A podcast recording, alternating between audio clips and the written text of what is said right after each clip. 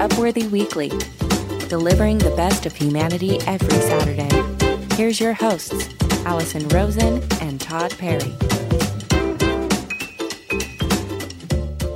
Hello, everybody. It's uh, Upworthy Weekly, and I'm Tod Perry, who is a staff writer here at Upworthy. And uh, with me is the wonderful Alison Rosen. She's the host of the super, super popular podcast Alison Rosen is Your New Best Friend and Childish, starring comedian Greg Fitzsimmons. You've also heard her on The Adam Carolla Show, which she co hosted for four years, and seen her on Comedy Central's At Midnight. Am I missing anything? No, I mean I don't know if I'd say starring Greg Fitzsimmons. I feel like it kind of stars Greg Fitzsimmons and me equally. Okay, But I'm delighted me to be here regardless. just make my, my, my notes here. I have to get Oh, okay. I have to get these through legal. So um, and on the show today, it's our first show ever. Uh, what we're going to do is, and from this week going on, we're going to be reviewing some of Upworthy's most popular and engaging stories. Well, I just have to say, I am delighted to be recording our very first episode. And here it is. Okay, so Tod, the holiday season is upon us, which means Christmas songs are right around the corner. Uh, a certain bar in Texas has strong feelings about a specific uber popular Mariah Carey Christmas song. This is a story from Thursday, November 4th by Heather Wake. And the headline is Mariah Carey inspired a Twitter rally after a Texas bar banned her Christmas song. So at this bar in Texas, someone taped a piece of paper next to the jukebox that says, Mariah Carey's All I Want for Christmas Is You will be skipped if played before December 1st. After December 1st, the song is only allowed one time a night. So people who had worked in retail had kind of a shared trauma response. Uh, on Twitter, someone said, If you haven't worked retail, then let me explain. The song plays 50 times a day on the store radio from November 1st, maybe earlier, to December 25th. It's hell. And then another man wrote, I need to print this out for my wife, which received the prompt response of, How about you let your wife enjoy things she likes before she decides you aren't one of those things? It's very sassy. Uh, and then one Twitter user said, Is this the war on Christmas I've heard about? And at this point, Mariah Carey herself, Queen Mariah Carey, weighed in. Oh. She posted a photo of herself. It's all on Twitter from twenty from a, from a 2015 ad for the video game Game of War, and in this ad, she's decked out in battle armor and holding a sword. You know, as if to say she's ready. She's a Christmas warrior. then she posted a video of three pumpkins, and the pumpkins say "It's not time." Each pumpkin, one says it's, one says not, one says time. And then she enters with a giant candy cane and she smashes the one that says not. Uh, and you might be thinking, is she promoting something? And if you were thinking that, yes, she's promoting her new Apple special, Apple TV special, Mariah's Christmas, The Magic Continues. Oh, I, you know, I like that she's really leaning into the uh, Queen of Christmas thing. You know, because Yes. I don't, I don't think she chose that. Like, she made a Christmas album many years ago, and um, it just kind of snowballed from there. Like, you know, like all I want for Christmas with you for, is you was a big, kind of a big, it was a big hit then, and but now it's like the Christmas song. You know, it's up there with I don't know, Jingle Bells. You know, and But, but, but for whom? I, I have to add. Clearly not the uh, proprietors of this bar in Texas. Clearly not the guy who's married to the woman who he, he's you know willing to jeopardize his relationship by giving her a printout of this thing. I personally, and I love Christmas music. I Ah. love it. Like Halloween is behind us. I'm ready to get the Christmas decorations up and to hear the Christmas music. Even I, a true devotee of Christmas songs, and I'm sorry, Mariah Carey, if you are listening, and I hope you are. Don't take this the wrong way. I don't love that song. Oh. I don't love it. I actually here's the thing. I dislike Christmas music with the flaming passion of ten white hot suns because I used to work retail. But if as far as Christmas songs goes, that's one of my favorite. But see, I, I used to sell refrigerator. What? I used to sell. It, I'm sorry. I need a moment to digest this. You, ugh, you hate Christmas music, but you love that song. You're you got it all backwards, my friend. of of the worst, that's the best. It it has that wonderful bouncy Darlene Love kind of '60s vibe, but then also it's like really musically written kind of strangely. Like it goes way out of like key changes and uh, like musicologists freak out about this song because it shouldn't work on any way. It's like you know some kind of genetic mutant animal that shouldn't stand, but somehow it works. But to me, it's barely standing. It's just, it's like, oh, how sad. Its face is too smushed and its hips are too I don't know I don't know what Frankenstein animal I'm coming up with. I'm just saying once more I don't love the song. I love Christmas music and you're wrong. So did you ever on. did you ever work retail in your life? I did in a pre Mariah Carey Christmas song world. Mm. I worked at a music store called Sam Goody, which was uh, we sold cassettes, we sold CDs, we sold tape head cleaners. There was a machine there I don't know if you remember machines like this where you could make a mixtape. Oh yeah, yeah. Uh, it was kind of like a jukebox, and then it printed out a mixtape. It was pretty fun. Yeah, so I worked at Sam Goody during the holiday season, and I was a greeter, which meant when people came in, I'd say, "Hi, welcome to Sam Goody." Hi, welcome to Sam Goody, and then on their way out, I'd say, "Bye, thank you for shopping at." But I never got it all the way out because they were already out the door by then. And just not paying attention to you, just. no, maybe that's why I have to talk into a microphone now. See, I would work at Sears in Torrance, California, uh, when I was in college as a refrigerator salesman, which at this point sounds like you know I was a milkman in 1940 like seems like the oldest yeah. job ever and so i would sit on the sales floor and nobody bought refrigerators during christmas so it was like horrifying because we worked on commission and you just hear christmas music go on and on all day and they they make you work till 11 o'clock at night and you just sit there miserably listening to the same 25 Christmas songs cycled over and over. So I when I hear Christmas music, I don't really think of Christmas. I, I need to be desensitized to it in some way. Maybe uh, take a couple years off of Christmas. I actually wrote a very unpopular piece in Upworthy a couple years ago called "I love Christmas, but we should do it every other year." Um, oh my god! I, I that's that's hilarious. I the tableau you've painted is very depressing. I mean, like you should be played by Bill Murray at the beginning of a movie. Like that is I can see where that is a real bummer. So yeah, I think you're right. You need to be listening to Christmas music while playing in like a pit of puppies or something and then you can start having a different association with it. Now we move to a story that uh, came out uh, Friday, and that's uh, written by actually me, and that's God in quotation marks. Ask people who should be sainted next. Here are the top 20 most popular responses. A satirical Facebook page for God, aka called uh, The Good God Above, has nearly 4 million followers, and he asked them an important question on November 1st. I have not canonized any new saints in a while. Any suggestions?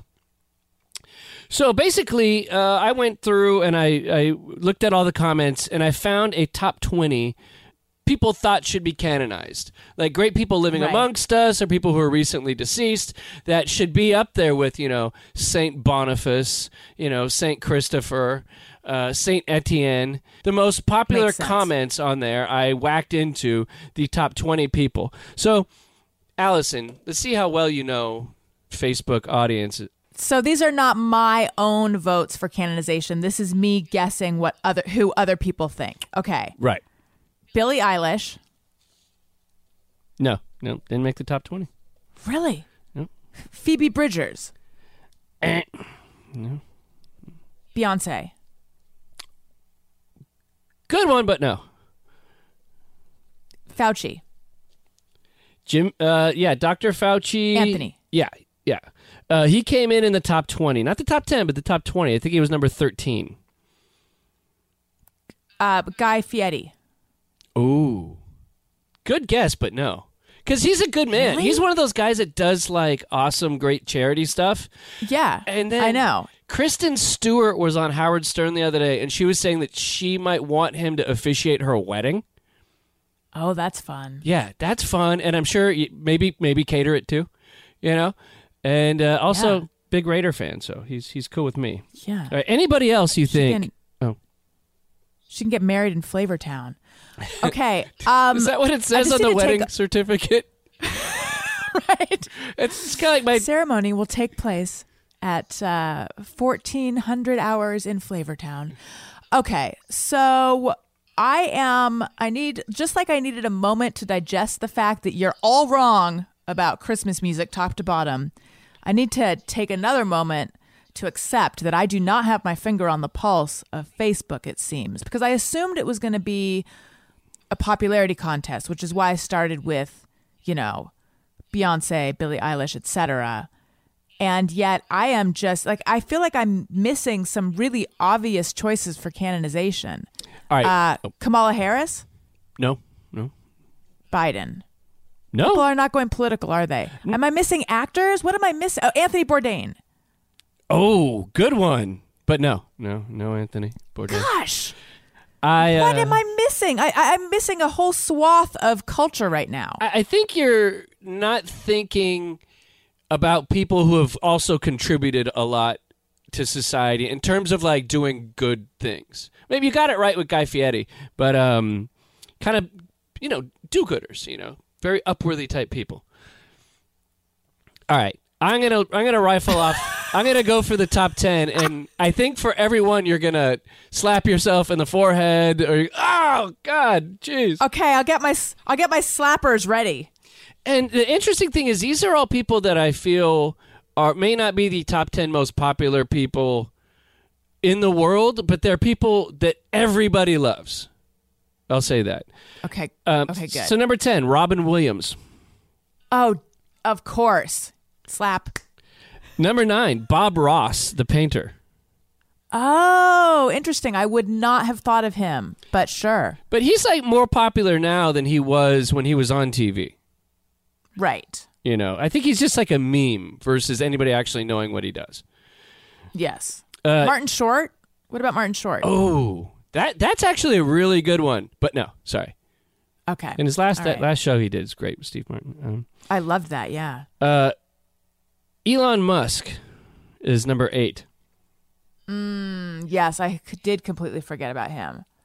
and it's kind of like I think some people don't like him, obviously for decent reasons, but it's also like you popularized and made the electric car cool, and now you're going to save the world with people driving Teslas, which means somebody's going to email Right. somebody's going to email me and go, actually, it takes more energy to produce a Tesla, and I'm going to get that email. But um, up, up yeah. Upworthy Weekly at upworthy.com. Uh, I think an issue people have, and when, when I say people, I mean specifically my husband, is that Elon Musk is trying to uh, get us to, you know, go to Mars when it wouldn't it just be easier to save the Earth? But then, to your point, he's potentially doing that with the electric car. yeah, he's kind of doing both, right? Is he? Next is a great one, George Carlin. Oh yes, that's good. And, you know, the Sure. these are all people that like kind of trend online, right? Because like interesting Mm-hmm. about Carlin is like no one's sharing like the hippy dippy weatherman that he did in the '60s, or like even like the seven dirty words you can't say on television, like that famous bit. It's all his like super angry but awesome rants he did like as a really old guy. You know, they're not Right. even funny; they're just kind of poignant. You know, Yes. and I always would. I've rewatched those specials so many times because, unfortunately, since they were made 15 years ago, society hasn't changed enough so that they're still relevant. You know, Right, we haven't moved past any of them. I still always think of him when I uh, drive by a golf course. next, Mr. Rogers.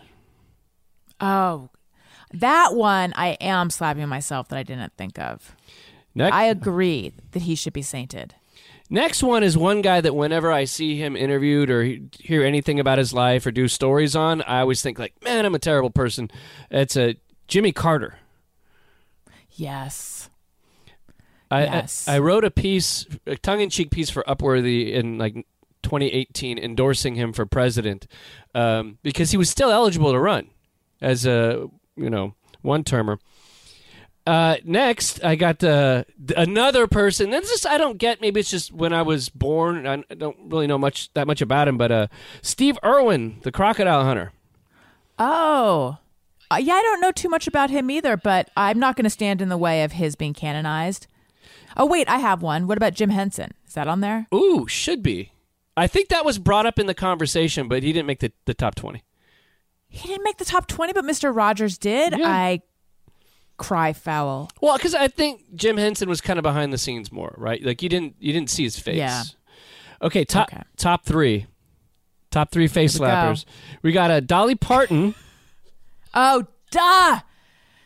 Yeah, big, big old slap there. Number two, uh, Senator Bernie Sanders of Vermont, This makes sense. champion of the working man. And number one, Keanu Reeves. What? Keanu Reeves. I mean, you've seen Um, all the anecdotes about Keanu Reeves that go on all the time on Twitter or on Facebook. People will always share, Keanu Reeves did this. Or we've done stories on Upworthy about how when Keanu Reeves poses with a woman, he doesn't touch her. So, Mm-hmm. so he does like the hands out.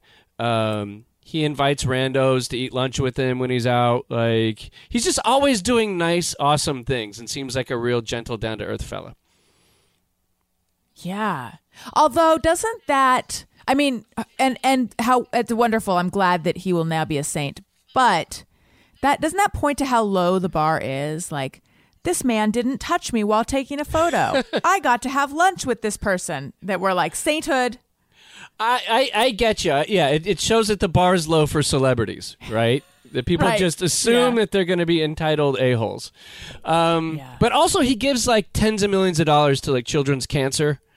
And there's Good. there's footage of him like walking around instead of getting new shoes, like just duct taping his old shoes.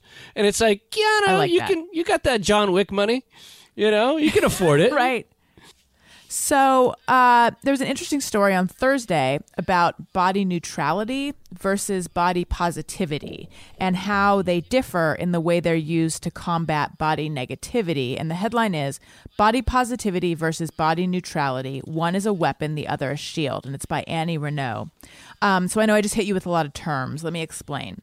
Body negativity is the external and often internalized messages that we get about from society, from magazines, from culture, from etc. about how our bodies aren't right. Too fat, too thin, too tall, too short, too flabby, not tan enough, you know, too tan, etc. Uh, no matter what what your body is, you should always be striving to to be some other way. That's body negativity. Body positivity is a reaction to it. So it's just the opposite. It's embracing all the perceived flaws. So, like, oh, yeah, I love my curves. I love my cellulite. I love that I can get into the car in the bright sunlight and look in the mirror and notice that, like, somehow I have allowed my mustache to grow in full and luxurious. That's just a hypothetical. Right. I mean, it's been under a mask for months. Right. That's just a hypothetical. Um, body neutrality says the body neutrality movement says let's not even engage in the value judgment at all. Your body is neither good nor bad. It's not ugly. It's not gorgeous. It just is. Uh, instead of asking how our body looks and going with a negative or positive judgment as the answer, we ask different questions to determine if anything needs to be adjusted. How does my body feel? Does it function well? Is it fulfilling its purpose, enabling me to move around, enjoy things, and be of service in this world? The website Verywell Mind offers this description of it. Body neutrality means taking a neutral perspective towards your body, meaning that you do not have to cultivate a love for your body or feel that you have to love your body every day. You may not always love your body, but you may still live happily and appreciate everything your body can do. Um, and this has uh, been on people's minds because Jonah Hill recently spoke to this issue. Uh, he asked people to stop commenting on his weight loss, either negatively or positively. He tweeted, I know you mean well, but I kindly ask that you not comment on my body. Good or bad, I want to politely let you know it's not helpful and doesn't feel good. Much respect. Yeah, I think that's a, a great point that he made because I think sometimes if if someone comes up up to you and goes, "Oh wow, Alison, you look great," and then you think, "Did I not look good before?" or Exactly. or someone says, "Oh, you lost weight," and you're like, "Oh, was I was I too heavy?" Did you think I needed to? Yeah. Did what? What were you noticing before? yeah, and so it ends up Right. becoming like a, a, a microaggression at at that point. Yes. So it's just like, Yeah. and you know, a compliment. Sadly, people mean well, but you know. And then you hear about that all the time. I'm sure Jonah Hill always hears because he's lost a lot of weight, you know, about that. And at a certain point, that's almost, you know, like death by a thousand paper cuts. Right. And I think the idea is body positivity. So where you where this radical rejection of the negative message and instead you say I love this about myself. You judge it but you judge it positively. That keeps you engaged in constantly judging your body. Right. So what if we and it's kind of it really is a, a novel idea, one that I myself I'm I'm thinking what if I could live that way? You know, what if I could actually do that? Because I'm very much a product of this society and Yeah. I have all sorts of body issues and judgments about my body and things and and the idea that you could just cast that off and say I just exist in this body. It is here to do all the things that a body does. I'm thankful that I'm healthy. That is is very liberating. I don't.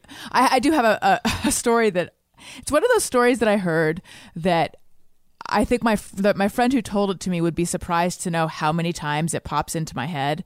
Uh, and this illustrates body positivity. So she was babysitting an eight year old girl, and this eight year old girl was a very she was like a tiny mean girl. Oh. So the girl uh, hugged my hugged my friend who's babysitting her and said, "Your back is squishy," and then my friend who wanted to illustrate body positivity to her said.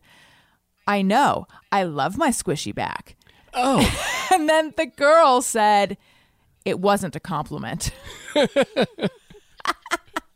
no, sorry. My my friend said, "Thank you. I love my squishy back." And the girl said it wasn't a compliment. And I think about that all all the time. The way she was being bullied by an 8-year-old. she's going to be a man. joy in high school. I know. She is going to she's she's already ready for high school with that kind of mean girl attitude. I, you know, I had a similar thing happen. Uh, I was at a like a bar. It was right before COVID. I was like at a backyard barbecue thing at my friend's house, and I'm sitting there, and you know, I have lost a certain amount of hair in my life, and I'm sitting there with my wife, and this like six year old boy walks up to me, just apropos of nothing, and says, "What happened to your hair?" so I took a break and I said, "God took it." And then I just stared at What him. was his response? Then I think he. What was his response? I, I think he grabbed his his mother's leg. Twenty-five people share the weirdest celebrity meetings they've ever had, and this was from our sister site, Scoop. American author, comic book writer, screenwriter, and blogger Chuck Wendig went viral on social media for giving his nightly question: "What's the weirdest celebrity encounter you've ever had?" And um, yeah, there's a couple here. Uh, one came after uh, obviously the man who needs to be canonized most in America, Keanu Reeves. And hmm. one person on Twitter said, Keanu Reeves and I sat across from each other in an otherwise empty train station for about an hour before our train finally arrived. We said nothing the whole time. As we both got on the train, he said, Nice chatting with you. I love that. Another guy was in an airport and he turned around to see Bill Murray directly behind him on the escalator at the Charlotte airport. Talk about people who should be canonized from the early conversation. Bill Murray, top three. Um, Yeah. He had a 10 minute conversation with him, and then he saw him again the next day in downtown Charlotte. And he yelled his first name and said, You made it! I love that. Okay, is my Bill Murray or my Keanu Reeves better in terms of an impersonation? Can I uh can I hear both of them again, please? Nice chatting with you. It's Keanu. That's pretty good. Okay. Yeah, okay. You made it. It's Bill Murray. Oh, I man, they're neck and neck. I clearly you moonlight as a professional impersonator. That's right, You're a, yeah. a real Rich Hall. uh, I think you're Bill Murray. Rich wins, Hall. but they're both good. Did you say Rich, Little? Hall? Rich no. Rich Rich Wait, Little. Who did the? Rich Little was Who's Nixon. Rich Hall? I think he was like on SNL like years ago. Was he Sniglets? Hmm. Do you know Sniglets? no. Oh my goodness. Sniglets was a series of books. So Sniglet was the name he gave, I believe, to at the end of a shoelace, that little hardened piece. Yeah. So it was names for things that don't have names but need names. This was the kind of wholesome humor we had to look forward to way back when. So I remember one of them was Cheegle, and that's the Cheeto dust you get Ooh. on your hands after eating Cheetos. Um, Cheerio magnetism was the way. They aren't all about food, but they, that's those are the ones that I remember. Cheerio magnetism was the way the Cheerios cling to each other. The last remaining Cheerios cling to each other in a bowl. Okay. Wondricide was when you spread butter on cold bread, the way it like rips apart the bread. Oh, okay. All right. All right. Uh, another one was Courtney Love lived in my dad's neighborhood, and she broke into his house once while he was on vacation, and then called him on the phone from there, totally wasted, to say, "I love what you did with the kitchen." And he said, "Get the f out of my house, Courtney." I love that. And I also love your drunk Courtney Love impression. This one is also up there with the others. Thank you, thank you. And finally, man, a man also should be sainted. Actually, um, Richard Simmons leaned out of a car once to shout at me about how lovely my dogs were. I was picking up the dog's poop, and at the time, he made a joke about it. Simmons said, "We all have crap sometimes." It was very weird. These are all amazing. You know, I was once groped by Richard Simmons, and I'm very happy that it happened. Cause, What? Because you know, when you're famous, they let you do it. they say. no, Yeah, so I've heard. uh, obviously, I'm very pro consent, but it was my body, and I was being very body neutral that day. May- Maybe even feeling a little body positive. And I went to work out at Slimmons, Richard Simmons' uh, place in Beverly Hills, and it was only like 12 bucks. So me and my friends, we dressed up uh, like kind of like '80s people. So I wore Uh-huh. like like a mesh yellow top, like a football player would wear, and it exposed like my belly. You know, and I was about 15 pounds lighter then, so you know it was all right, all right.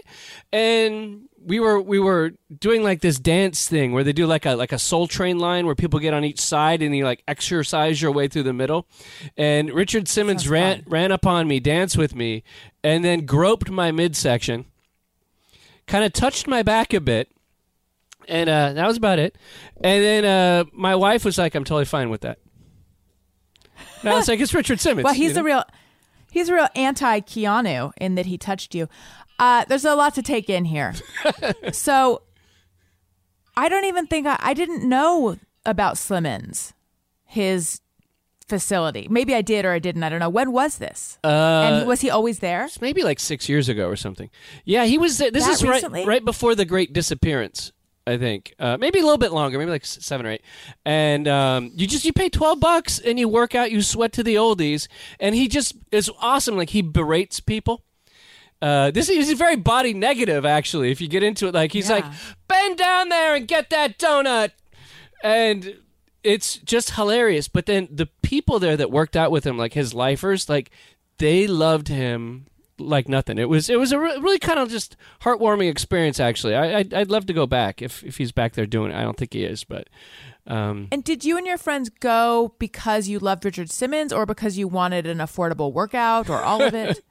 yeah, I need an affordable workout, so I went to Beverly Hills. No, I uh no, it was just like someone's like. You know, you could go and like work out with Richard Simmons, and it was just like, when? When are we going? That's like, let's just do it. Like that. why would I not? amazing, yeah. You know, I should go there every week. You know, if it was closer. But yeah, I, I loved it, Right. and uh, I have some really incriminating photos of the day.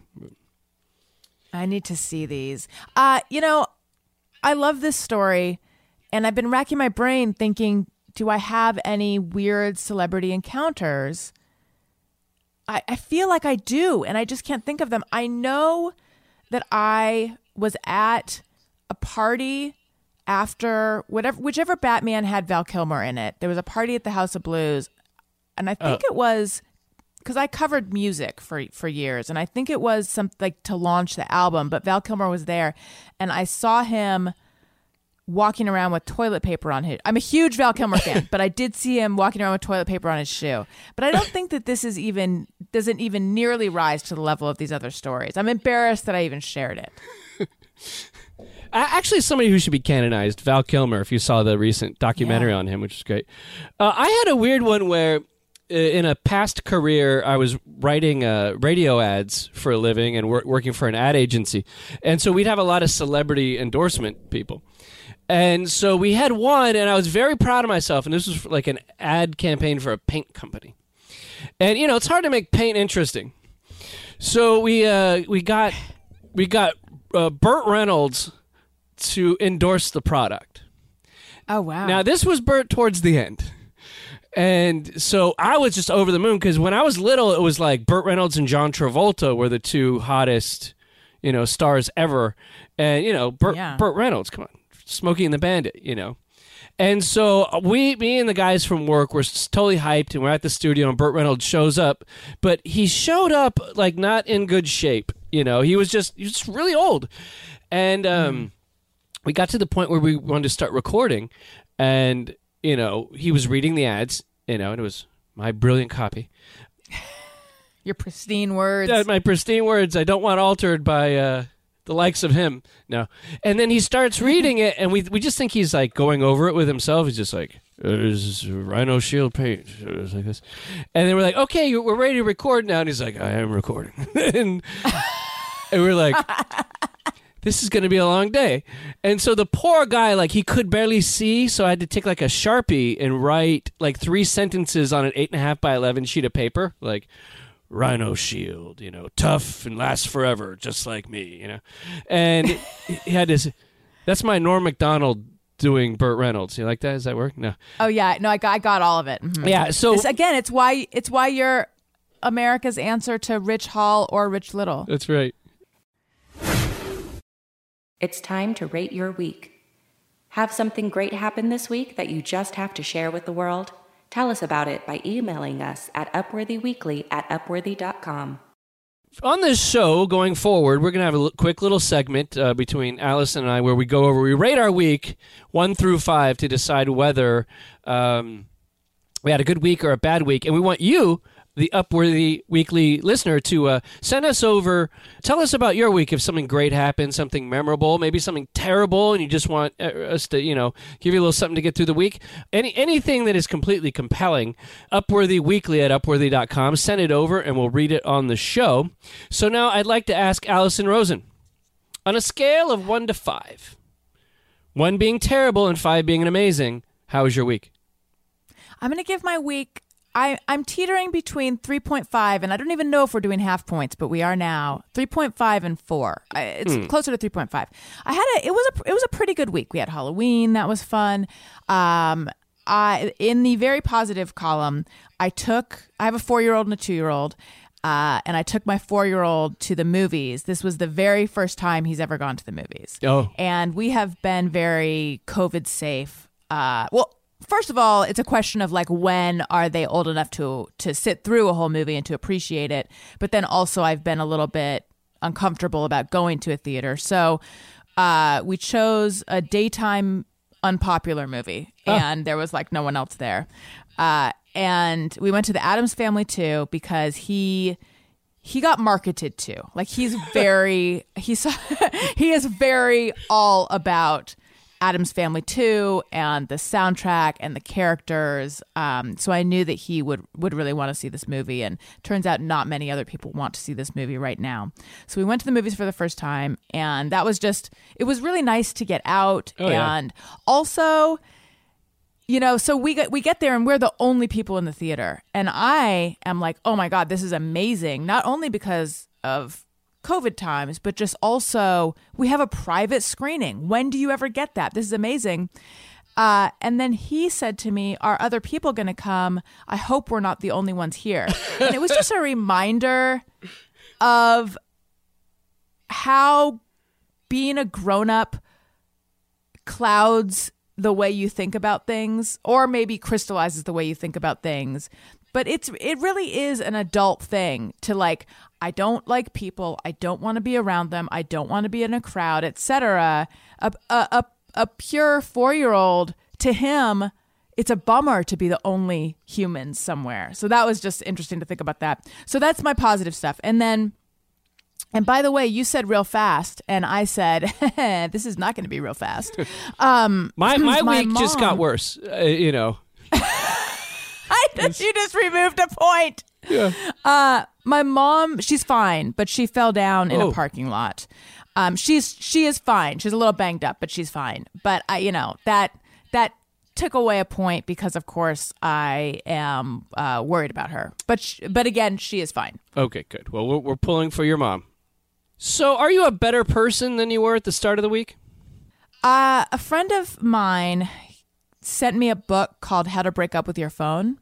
Oh, Uh, I have a real phone addiction, Ah. and it's it's very bad. It's gotten worse in the pandemic. So, because I have this book and I intend on reading it, yes, I am a better person. just just the Uh, I have the I have the potential to be. well, the, as the Taoists say, the journey of a thousand miles begins with one step. Tod, how was your week on a scale of one to five? One being terrible, five being amazing. You know, I get. I, I'm gonna say I'm gonna give it a four. Uh, it would have been a five because um, we finally get to launch this show, which we've been working on, talking about, Yeah. which has been a thing since I don't know March. I think you might have even heard about it hap- in an, as an idea before I even talked to you about it. Maybe I think there was a leak after a conversation I had that I didn't know was going to be Yeah. leaked. Let's just say it was not airtight. I, you know, I think it was kind of like in sixth grade when somebody like passes a little note around the class, and we, as adults in our forties, we uh, we we did that uh, through a through a conduit. Notice the you like- super fan.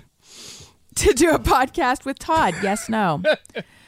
So yeah, it was. It would have been a five, but then it was downgraded as a four because I was called out in public uh, this week while I was at a concert. First time back to the Hollywood Bowl. Uh, I accidentally, not knowing, cut somebody in line at the beer line at the Dead and Company concert uh, at the Hollywood Bowl, and a woman berated me in front of. Totally bad vibed me at the Dead show, and um, I was like, She harshed your mouth. Oh my dude, she was a total vibe harsher. But I accidentally wandered into the line at the wrong point, and so it it almost threw off my whole vibe at the show. I couldn't see, you know, couldn't feel John Mayer impersonating Jerry Garcia, uh, but. And then, like at night, it got me in the middle of the night. I woke up to get a glass of water, and I'm like, "Oh my god, that woman thinks that I was lying about not knowing I cut in line." But really, if you if I drew a schematics of the situation, you could see how just a normal, intoxicated human being would walk right in and cut in front of everybody in that line. I find it endearing that you're still thinking about it. By the way, I'm the exact same way, so I don't know why I'm saying this as if I'm some other like per, more evolved person who lets things go because I don't at all. But I yes, that you're considering drawing up a schematic so that we understand more fully. This is the kind again, if I feel like I have bummed someone out or done something wrong, it eats away at me too. Yes. However, this is the kind of stuff that happens at concerts all the time. So I think she should just take a chill pill.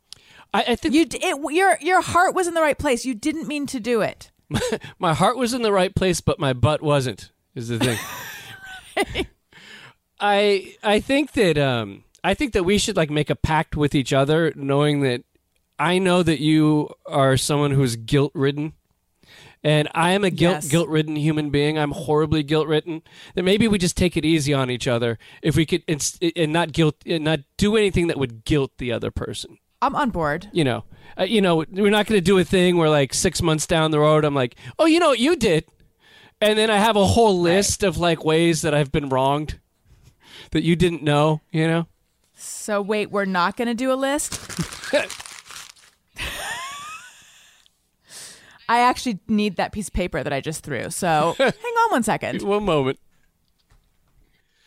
That's actually going to go on the list. Is uh, Alison just throwing away her show prep that I worked so hard on to get some of these ideas together? What does Alison do? She just chucks it all away like it wasn't anything. Like I didn't get up early this morning just to make sure all the di- oh yeah you're back. Yeah. Tod, what about you? Are you a better person after this past week? Well, I don't think I made any advancements like about being a p- better person like like you have with deciding to cut down the time spent on your phone. Uh, but I, d- I did have one way which I think is a body neutral way of looking at something positive is I now this is this is uh, this isn't sexy listeners. I had a problem with snoring. And what happens is I didn't have a problem with snoring. My wife had a problem with my snoring. Because the funny thing is that when you snore, your nose is like six inches from your own ear, but you can't hear it. Your body like shuts off your ears or whatever. Uh, but my my poor long suffering Irish wife uh, was having to slap me in the head all the time, having to cast me out to the front room to go sleep on the sectional. It really it became a problem. And then you get nervous. You're like, well, if I fall asleep, I'm gonna snore, and then my wife's gonna get mad at me. And so then your your own head goes weird. Like the snorers, you know, the snor- snorer's pain is real, you know. And so, but then I thought maybe it's just like an old I'm getting older thing. Like I maybe it's something that I just can't fix. Maybe I'm just screwed, and we're gonna have to do an add on, or I'm gonna sleep out here in the studio. And so, but you know what? I decided I should do something about it. So I saw an ENT, and I found out that Oh, it, good. it wasn't that I'm like some old creep. Is that actually had like terribly inflamed sinuses and was actually like miserable sinus wise. They gave me some medicine and it fixed it. So, Tod, Yes, Alison. formerly formerly snoring Tod. Um, really sweet, heartwarming story about a pair of dogs in England who may have saved their owner's life. Uh, it's by a Tod Perry. Oh. and it ran on Thursday. So you might you might be familiar with this story, given that you share a name with the person who wrote it. So a 71 year old man went for a walk with his golden retriever and his Labrador when he lost consciousness and collapsed. The dogs split up into a rescue team. The Labrador ran down the hill and got the attention of a woman who came up the hill with with the Labrador. He led her to the to the the his owner who had collapsed, and she called nine nine nine, which is you know emergency services in England, for an ambulance.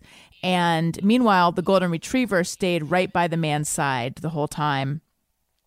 And you, Tod, yes. make the point that uh, the, the dogs are these two dogs are kind of perfectly uh, geared toward this kind of rescue mission because Labradors are one of the smartest breeds. The Labrador was able to go down the hill and get this woman, and then Golden Retrievers are one of the most loyal. So the Golden Retriever was seated right by the man.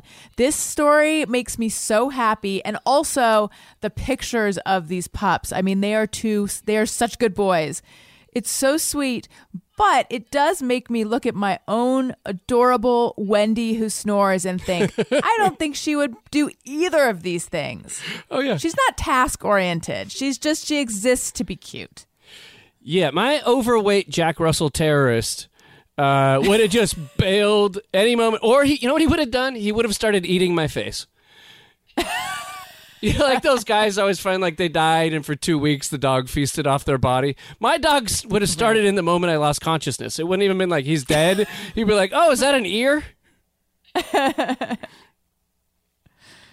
So sweet, though. Yes. I've got I've got a positive one too to end on here. Okay. And this is by uh, Annie Reneau, the fantastic Annie that's just one of the most wonderful people that uh, is one of our writers here. Says man returns to the ICU where he almost died of COVID-19 to apologize to healthcare workers. According to KOMO News, Richard Solis hadn't known anyone who had gotten sick from the coronavirus. He had also fallen prey to misinformation on social media about the vaccine, so he had chosen not to get vaxxed. Then he fell ill, spiked a fever, and found it difficult to breathe.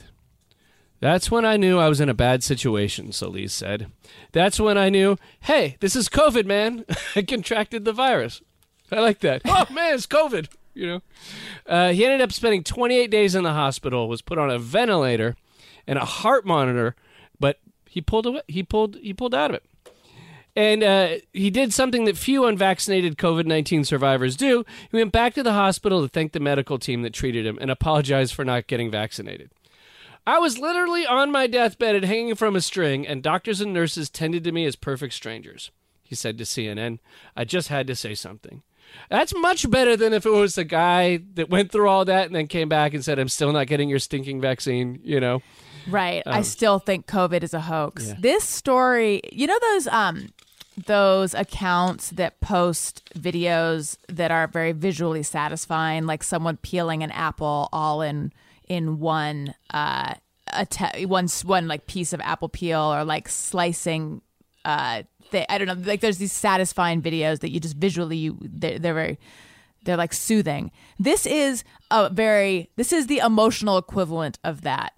Um that he was mistaken and ex- and experienced something and it made him change his mind and then he went back to the people impacted by you know it, it, well he was obviously impacted in his family but i mean back to the people who are like trying to convince uh, people to get the vaccine and that covid is real and he said you know what i was wrong i believe you now like yes thank you Yes.